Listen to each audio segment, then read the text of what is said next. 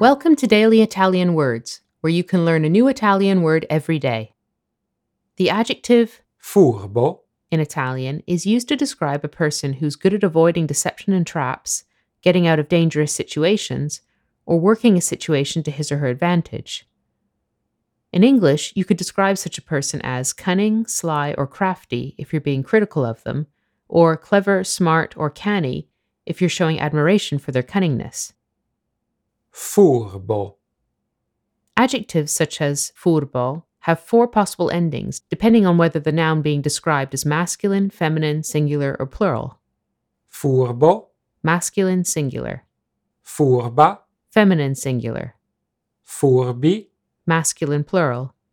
furbe, Feminine, plural.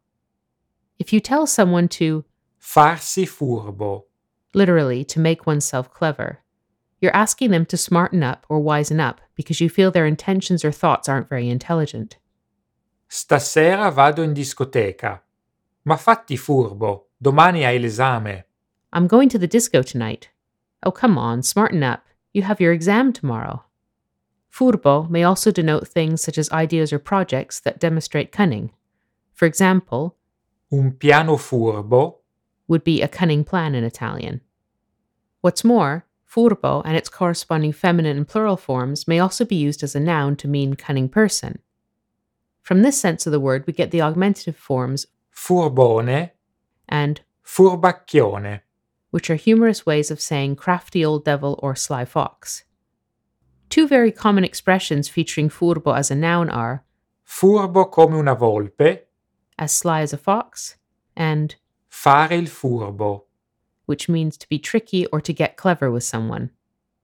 Non fare il furbo con l'insegnante, hai capito? Don't get clever with the teacher, understand? Thank you for listening.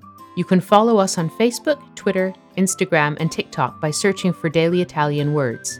And make sure to check out our website, dailyitalianwords.com. Alla prossima!